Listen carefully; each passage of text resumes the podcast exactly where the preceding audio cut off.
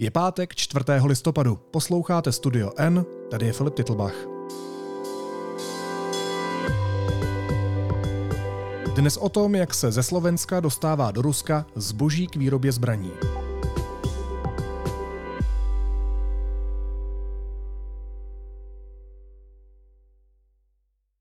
Slovensko funguje jako zásobovací sklad pro ruskou armádu. Ve společné investigaci to zjistil český a slovenský deník N. Slovenští celníci pouštějí tisíce kusů zboží, které rusové mohou využít k výrobě těžkých zbraní. Hostem studia N je reportér Lukáš Prchal. Lukáši, vítej, ahoj. Ahoj Filipe. Co jste zjistili? Jaké zboží putuje ze Slovenska do Ruska? To je hodně široká otázka hned na začátek, ale já to zkusím hodně uh, zjednodušit. My jsme zjistili, že ze Slovenska do Ruska a prostě mimo hranice Evropské unie, protože je to samozřejmě širší, i v tom článku, tak uh, putují zařízení, které mohou být uh, použité právě při, při výrobě zbraní a mohou být právě využité uh, při bojích proti Ukrajině a ze strany Ruska. No ale jinak, pokud bys to chtěl úplně do detailů, tak přes Slovensko se vyváží například tuhle chvíli motory, ložiska a další podobné stroje. Bylo to nalezené, eh, tyhle ty vývozy, eh, tohleto zboží bylo nalezené nedávno například eh, v iránském dronu, který spadl nebo byl sestřelen u Oděsy. A tyhle ty zařízení, které byly v, v těch dronech namo, namontované, byly vyvezené, pokud se teď nepletu, přesně 21. dubna letošního roku, tedy už dva měsíce po invazi. Ty jsi říkal, že je to trochu složitější. To znamená, že to zboží se nedostává přímo ze Slovenska do Ruska, ale ještě přes nějaké jiné státy? Je to, je to různé, eh, není to vždycky stejné. Ta cesta toho zboží eh, může oběhnout dvakrát země kouly, ale eh, je, jsou tam příklady, kdy jsou ty vývozy přímé, tedy ze Slovenska rovnou do Ruska, ale jsou tam i třetí země, přes které to může putovat. Třetí společnosti, přes které to může putovat. Tedy uh, vlastně jsou tam nějací prostředníci velmi často. A kdo je tam vyváží? Kdo stojí za tím, nebo kdo má zodpovědnost za to, že se ve zbraních, které používá Rusko proti Ukrajině, našly součástky anebo nějaké zboží, které pochází ze Slovenska, které tam nemá co dělat? Ono je to jak už jsem říkal, je to hodně široké a složité. Některé zboží není prostě uh, zařazené pod sankční seznam, není s ním uh, problém. Potom jsou ale součástky nebo zboží, které je možné využívat jak v civilním uh, nějaké výrobě, ale i ve vojenské výrobě. Tomu se říká zboží dvojího užití. A potom uh, je ještě bo- obyčejné zboží, uh, které ale ne, nespadá ani do, toho, ani do té druhé kategorie zboží dvojího užití, ale i tak je využívané v té, uh, nebo může být využívané. Kdo o to má zájem? Má o to zájem ten, kdo si to objedná, jakože v tuhle chvíli my se celou dobu bavíme o Rusku, protože tam je ten největší, největší potenciál problémů a nebezpečí. Takže rusové schání součástky do čehokoliv po celém světě. A my nyní víme, že Slovensko je v tomhletom případě velmi uh, takovou jako otevřenou bezpečnostní dírou z Evropy. A jak je to vůbec možné? Jako je to náhoda, je to chyba v systému, nebo v tom má někdo konkrétní prsty? Tak uh, nedokážu říct, jestli někdo konkrétní v tom má prsty. Je to z mého úhlu pohledu, je to chyba systému, který dlouhodobě uh, slovenská strana ignoruje. Protože, pokud teďka to řeknu správně, myslím, že byl to rok 2020, už v té době slovenská obdoba naší bezpečnostní informační služby, jejich SIS, uh, Slovenská informační služba, uh, na to upozorňovala, že ten, uh, že ten systém je naprosto nedostatečný, špatný a je hrozně děravý. No a my jsme nyní zjistili, že ten systém je prostě zneužívaný pro vývozy jakéhokoliv zboží, který můžeme nakoupit třeba i ve Španělsku, ale proleze uh, Slovenskem pryč z Evropské unie. Bez problému. A kde je ta díra? Jako v čem konkrétně je ten problém? Ten problém je uh, zase trošičku širší, takže když to nebudeš chápat, to, co říkám, tak mě zastav a zkusíme to jednodušit. Jde o to, že uh, tak, jak nám to popsali lidé, kteří rozumí tomu uh, procesu, tomu vývozu a tomu schvalování, tak problém je v tom, uh, že na Slovensku se velmi málo sledují uh, vývozy zboží dvojího užití, které je teda možné použít uh, při výrobě uh, zbraní nebo v armádních nějakých továrnách. A Slovensko, nebo ti slovenští vývozci neuvádí všechny specifikace v dokumentech pro vývoz. Pojďme si to, Filipe, ukázat na jednom příkladu. Když například firma, nebo více firm, chtějí ze Slovenska vyvést specializovaný soustruh, tak do dokumentů na vývoz neuvádějí úplně přesné specifikace toho soustruhu a uh, vývozem v tu chvíli se zabývá pouze celní úřad, který ale už neskoumá podrobnosti a přesnou specifikaci toho stroje. Protože v tu chvíli oni ani nemají možnost posoudit, jestli ten stroj je možné využít při výrobě třeba balistických raket. A tady je jeden ten velikánský problém. A druhý problém je, že v případě, že by tam byly uvedeny ty přesné specifikace, tak to musí posuzovat ministerstvo uh, hospodářství, ministerstvo průmyslu a obchodu slovenského, ministerstvo uh, zahraničí a jejich spravodajské služby. Jenže tam tady k tomuhle vůbec nedochází. V tom je asi ta největší díra, uh, na kterou Slovensko, kterou Slovensko dlouhodobě ignoruje. Česká republika a Slovenská republika jsou velmi podobné hospodářsky, uh, výrobně a tak dále. Česká republika každoročně posuzuje stovky žádostí o vývoz zboží dvojího užití, tedy zboží, které je možné používat uh, ve vojenství. Za jenom loňský rok uh, bylo schváleno 549 vývozů Nejde o jednotky jako žádného zboží, ale 549 vývozů zakázek, které mohou být eh, v řádech tisíců zboží. Eh, desítky jich byly zakázané a mohl bych pokračovat ještě do, do větších detailů, ale to nemá uh, smysl. Jenže když se podíváme na slovenská čísla, tak Slovensko podle odpovědi, které nám dalo ministerstvo hospodářství slovenské, schválilo v roce 2021 pouze čtyři vývozní licence. A teď se podívej na ten obrovský nepoměr. Takže ty, nyní už víme, že zboží, které by mohlo být takhle posuzováno, nejde těm orgánům, těm úřadům, které by se o to měly zajímat, ale jde to pouze k celníkům, kteří můžeme jim to dávat za vinu, jak chceme, ale prostě oni uh, nedokážou na místě z nějakých dokumentů úplně přesně posuzovat, jestli je to nebezpečné nebo není ale měli by prostě aspoň uh, vycházet z dat, která jim ukazuje jejich IT systém. Počkej, ale mě napadá, že ta zodpovědnost přece leží někde jinde. Ty jsi říkal, že o tom věděli tajné služby. Ke zprávám tajných služeb mají přístup nejvyšší ústavní činitelé. A politici mají vliv a moc, a to znamená, že můžou měnit systém. Takže proč se to nedělo? Proč se nezměnil systém, když jsme věděli, respektive nejvyšší ústavní činitelé slovenští politici věděli, že v tom systému jsou prostě díry a že tím napomáhají ruskému režimu ve válce proti Ukrajině? Filipe, já ti na to nedokážu odpovědět. Já uh, prostě nevím. Já jenom vidím, že se to nestalo. Vím, že tam ta díra už nějakou dobu je.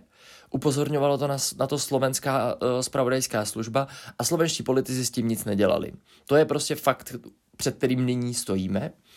A uh, ty důvody, které je k tomu vedly, nebo spíš nevedly v tomhle případě, tak uh, se můžeme jenom domýšlet, uh, jaké byly. Jako jestli zatím stojí nějaká biznisová uh, hospodářská lobby, protože prostě samozřejmě uh, biznis na tom vydělává, když takovéhle zboží může bez problémů přes Slovensko vyvést, nebo jestli je to ta pohodlnost, o které jsem, kterou jsem naznačoval ze strany politiků. Může to být cokoliv. Nedokážu ti říct, je to takhle. No a máme nějaká vyjádření ex post? Jako jak na tohle zjištění, na to tvoje zjištění a zjištění uh, Miro Kerna ze slovenského denníku N uh, slovenští politici reagovali? Pro ně to asi není příjemná zpráva číst si to na našem webu. Uh, pro slovenské uh, politiky vládní to rozhodně není příjemná zpráva. Uh, vlastně uh, Premiér Eduard Heger uh, okamžitě po našich otázkách začal prověřovat s ministrem obrany tato zjištění, jak je možné, že uh, se tam některé ty příklady toho zboží vůbec objevily v Rusku. Uh, uh, jak už jsem říkal, premiér to začal řešit, začal to řešit ministr obrany Jaroslav Nať a uh, v tuhle chvíli, co si vzpomínám, tak se svolávají uh, odborné výbory uh, poslanecké, proto, kde se to bude celé uh, velmi detailně projednávat, právě kvůli tomu, že to nikdo z nich nebere na lehkou váhu. A zřejmě s tím už v tuhle chvíli chtějí něco dělat. Slovensko oficiálně odsuzuje ruskou válku na Ukrajině, ale vlastně zároveň teď popisujeme tohle. Tak co to vlastně znamená? Když se zeptám napřímo a ostře, tak je tedy fakticky Slovensko spojencem ruského režimu ve válce na Ukrajině, protože mu prostě dodává součástky a věci a zboží, které potom ruská armáda používá při zabíjení civilistů na Ukrajině? Já si myslím, že slovenská vláda v čele uh, s premiérem Hegerem by tohle to velmi nerada slyšela, tohle to přirovnání, ale když to vezmeme jako do detailu, tak bohužel je i přesto, že prostě jako nechtějí uh, tomu Rusku pomáhat, tak tady v některých příkladech, které jsme uh, doložili, se tomu děje. A já věřím, pevně věřím tomu, že to velmi brzy uh, vyřeší a uh, začnou se na ten problém detailně zaměřovat a nějakým způsobem uh, ho odstraní.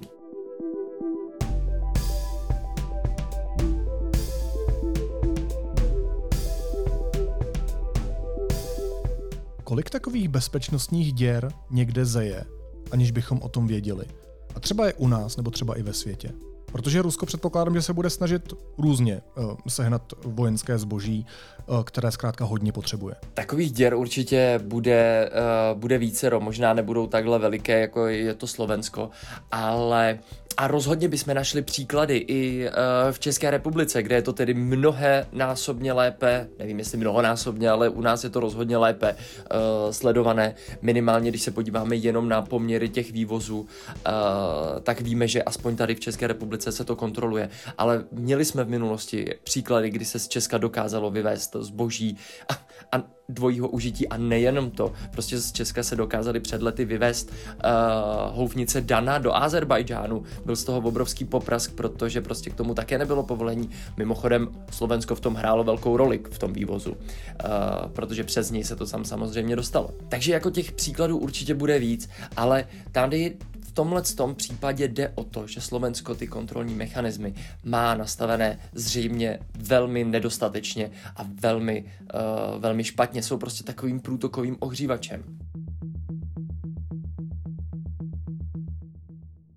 A můžeš mi říct, jak jste na to přišli, že to tak je, že se tyhle součástky a výrobky dostávají do rukou Putina?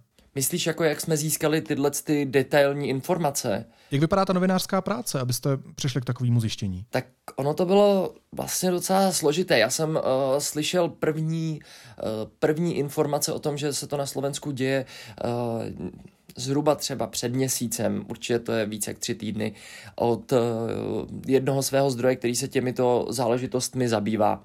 A detailně a dlouho jsme o tom mluvili. A uh, já jsem se poté spojil prostě s kolegy z, ze slovenského Enka a Miro Kern, velmi zkušený uh, investigativní reporter, získal uh, dokumenty ze slovenských úřadů a uh, na základě nich uh, jsme dokázali vypracovat tady, tady tohleto zjištění a dát to všechno dohromady. Ta práce do určité míry to byla náhoda, jako vždycky, protože já vždycky, když tu sedím u tebe, tak říkám na tuhle tu tvoji otázku, jak jste na to přišli, že to je náhoda. Tak samozřejmě to znovu byla náhoda, protože prostě na začátku se, dě, se stalo to, že jsem se s někým povídal a on mi prostě vyprávěl o něčem, co ho trápí. A Uh, ale na druhou stranu zatím byla právě i jako ohromná práce uh, kolegy Kerna, který uh, ty informace dokázal z těch slovenských úřadů získat, ověřit a když jsme spojili síly, tak už to vlastně potom, potom šlo samo. Tak já ti asi přestanu říkat o tom, co mě trápí, ale ještě poslední otázka, Lukáši. Kdybys to měl zhodnotit, tak nakolik je to, o čem si tady povídáme, skandální? Vlastně, jak velká je tohle věc? Já si myslím, že je to naprosto bezprecedentní. Je to velký problém, minimálně reputační pro Slovensko. Jak už jsme říkali, Slovensko je uh, prostě podporuje Ukrajinu ve válce proti Rusku a v té nevyprovokované, ruskem vyprovokované válce. A tady tohleto jejich pověsti úplně nepomáhá. Takže je to do určité míry skandální a pro Slovensko, jak už jsem říkal, je to velký reputační problém, který bude muset co nejdříve napravit, aby tu aby tu reputaci znovu získalo a aby nestratilo tvář u spojenců a ani u svých občanů. Říká investigativní reportér deníku N Lukáš Prchal, který spolupracoval s Mirokernem ze slovenského deníku N na tomhle tématu. Lukáši, moc ti děkuju a měj se hezky. Ahoj. Moc děkuju Filipe za pozvání. Už po druhý tenhle týden. Ahoj. Naštěstí je pátek. Naštěstí. Následuje krátká reklamní pauza. Za 15 sekund jsme zpátky. Pro ty, co pořád poslouchají, pro ty, kterým dochází baterka sakra. I pro ty, kteří se těší, až podcast začne. 5G je teď úplně pro každého, úplně ve všech nových tarifech. Více na t-mobile.cz lomeno tarify. A teď už jsou na řadě zprávy, které by vás dneska neměly minout. Ruský diktátor Vladimír Putin podepsal dekret, na jehož základě bude možné mobilizovat také lidi, kteří spáchali závažné trestné činy.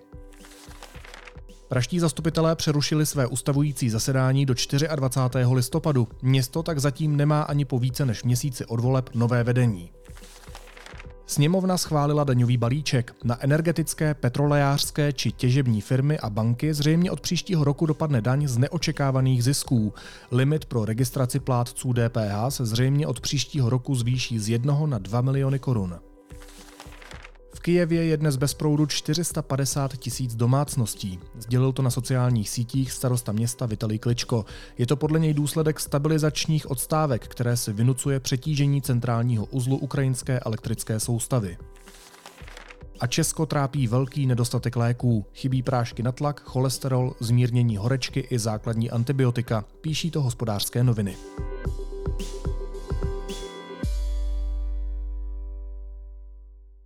A na závěr ještě jízlivá poznámka. Prezident Miloš Zeman odmítl vyznamenat 11 osobností, které mu navrhli poslanci. Společné mají jedno. Podpořila je Markéta Pekarová Adamová, kterou Zeman dlouhodobě kritizuje. Zeman přitom 28. října tvrdil, že odmítl jenom dva návrhy ze sněmovny.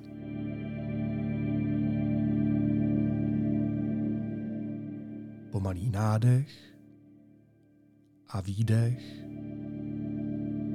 Zavřeme oči, narovnáme záda, uvolníme ramena a připomeneme si, že už zbývá pouhých 122 dní.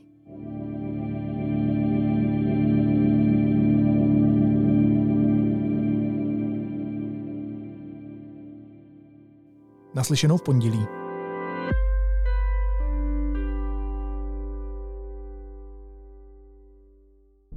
Loutky mají navíc tu výhodu, dodal, že popírají gravitaci.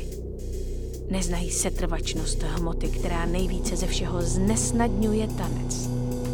Síla, která je nadnáší, je totiž větší než ta, která je poutá k zemi. Heinrich von Kleist, poslední kapitola dějin světa. Režie Katarina Schmidt. Premiéra 6. listopadu ve studiu Hrdinů.